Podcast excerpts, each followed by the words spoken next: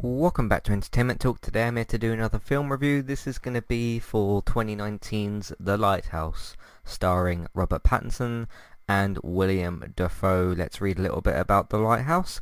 Uh, the Lighthouse is a 2019 psychological horror thriller film directed and produced uh, by Robert Eggers, uh, who co-wrote the screenplay with his brother Max Eggers, an international co-production of the United States and Canada.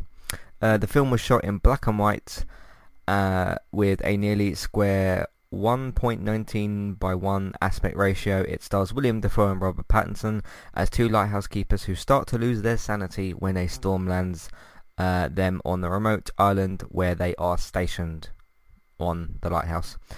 Um, so I'm going to go straight to my ratings thing. Uh, you've already seen, if you've looked at the title, which I assume you have, uh, I'm going to give this a don't, a don't skip rating. I think this is a very, very, very good film. Uh, sometimes brilliant and excellent, but a lot of the time very, very good. But I definitely recommend that you watch 2019's The Lighthouse. Uh, just a little bit of a guide. If you're in the UK, you can, at least currently at the moment, you can rent this for £2. So it's uh, pretty good. Uh, I have seen it on there to rent before for like five pound or three pound or whatever. You can rent different films on Amazon for uh, various different amounts of money. Some of them for one pound, but this was a, a two pound one. So if you want to go and watch it, because uh, this is going to be a spoiler free review as well.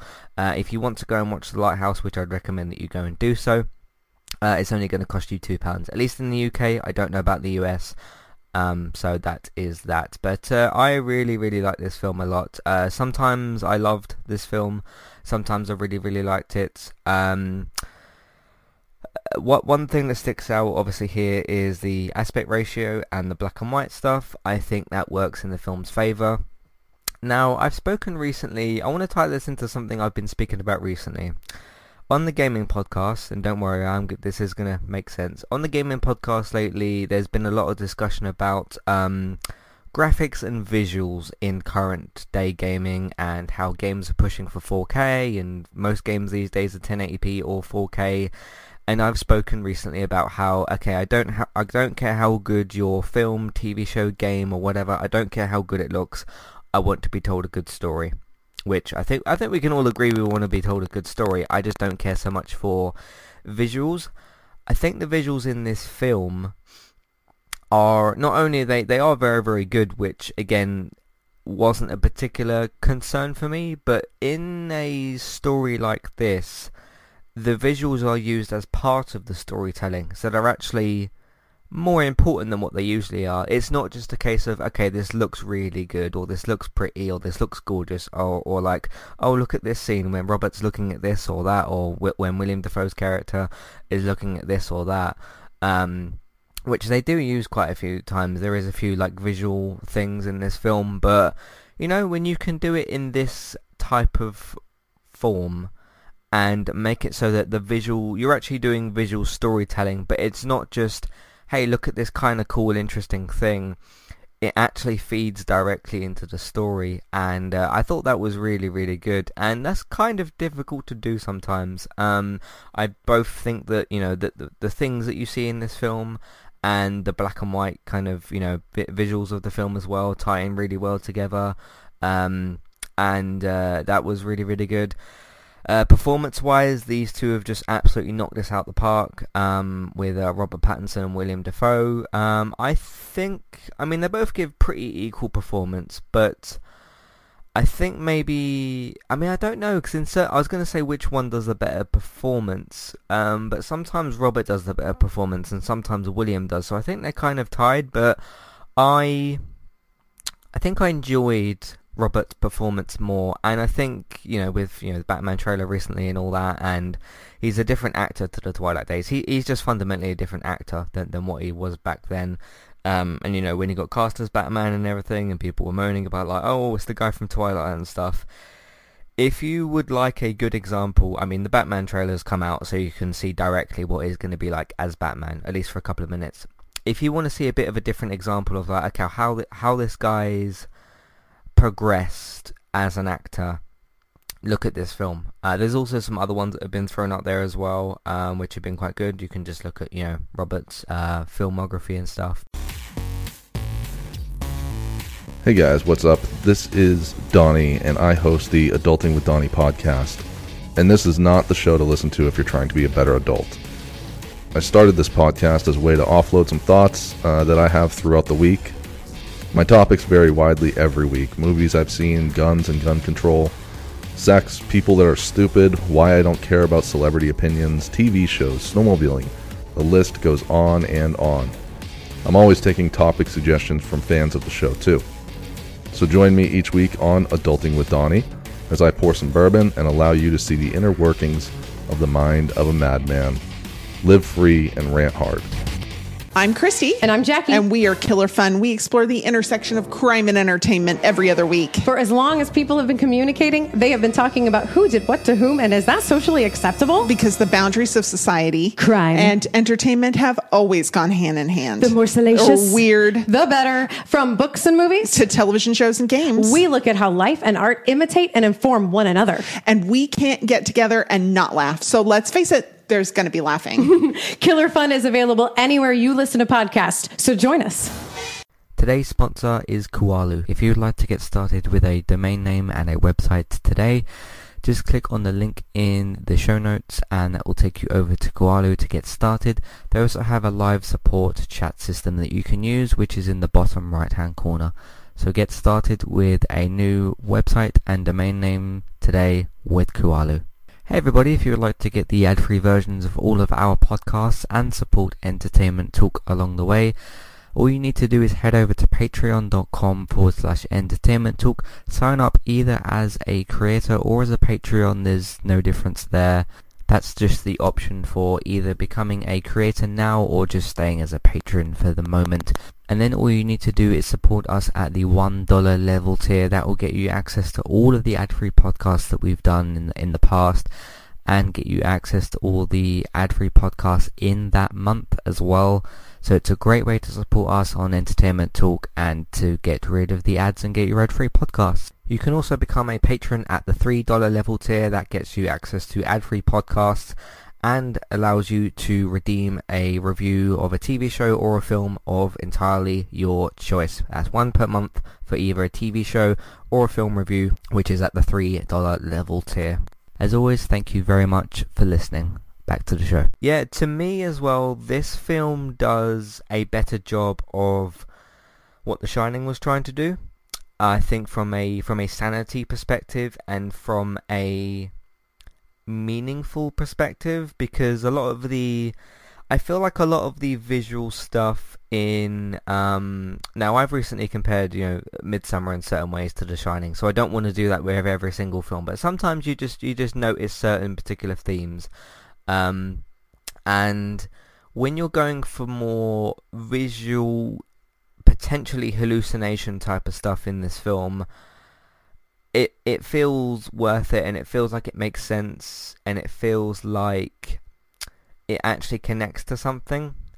Um, and I can't really get into what those are particularly in here because it will get into spoilers. There's, but there's certain things in this film to where there is some crazy visual stuff in here, and some people would maybe look at some of that stuff and not get as good as a read as to okay why that's in there and why Robert is seeing these different things. I'm just going to say Robert and William um, the two actors. Why why these two actors or characters or whatever are seeing particularly different things. I think there's a lot of reason.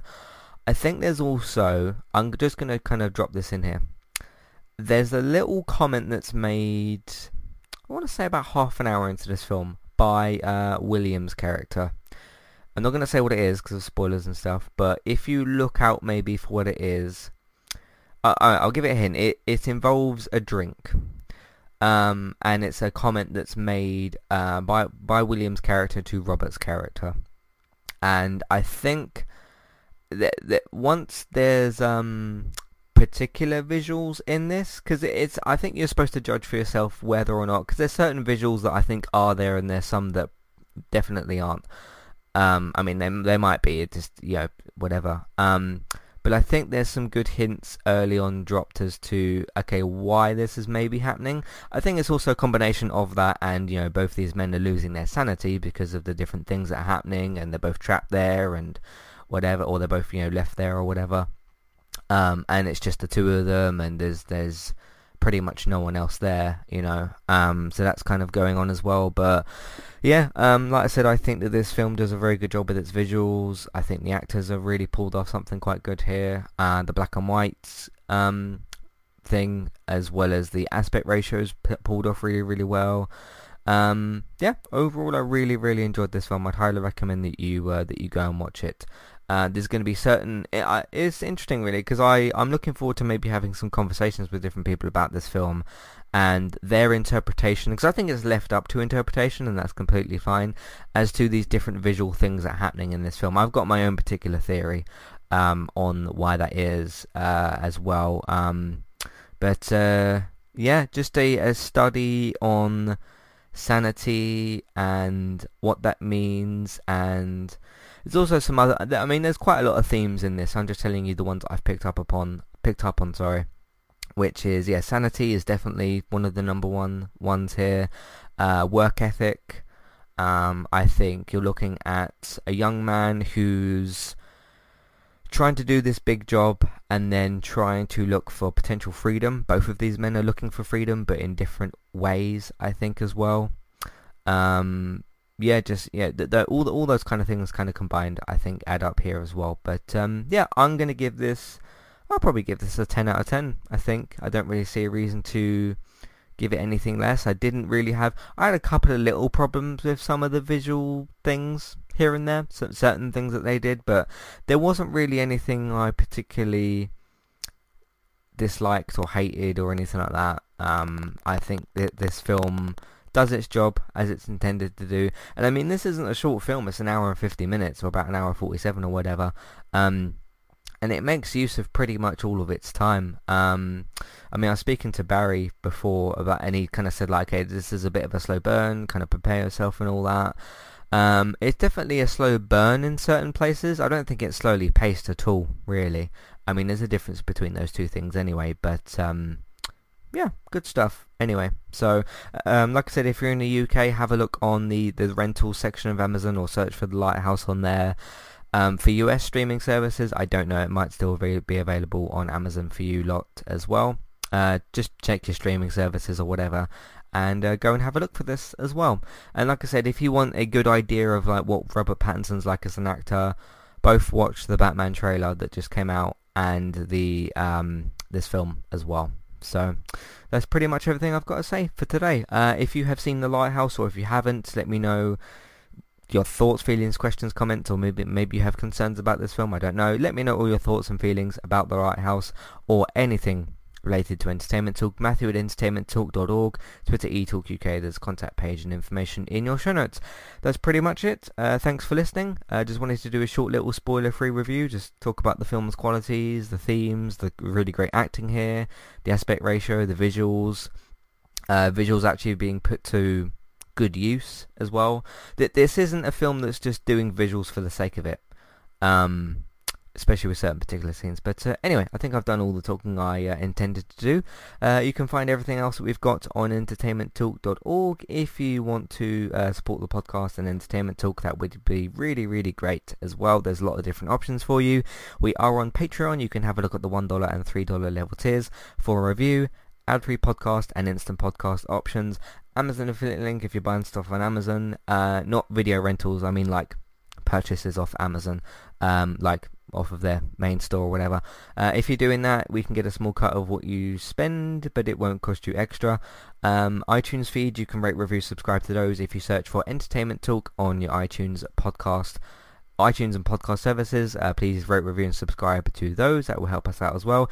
David's also on iTunes through Geektown if you want your up-to-date, reliable TV and film news. He's posted, I think, all of the... Um, uh, DC stuff from this weekend and, you know, TV updates, uh, TV air updates and casting news, all that sort of stuff, TV and film news over on geektown.co.uk.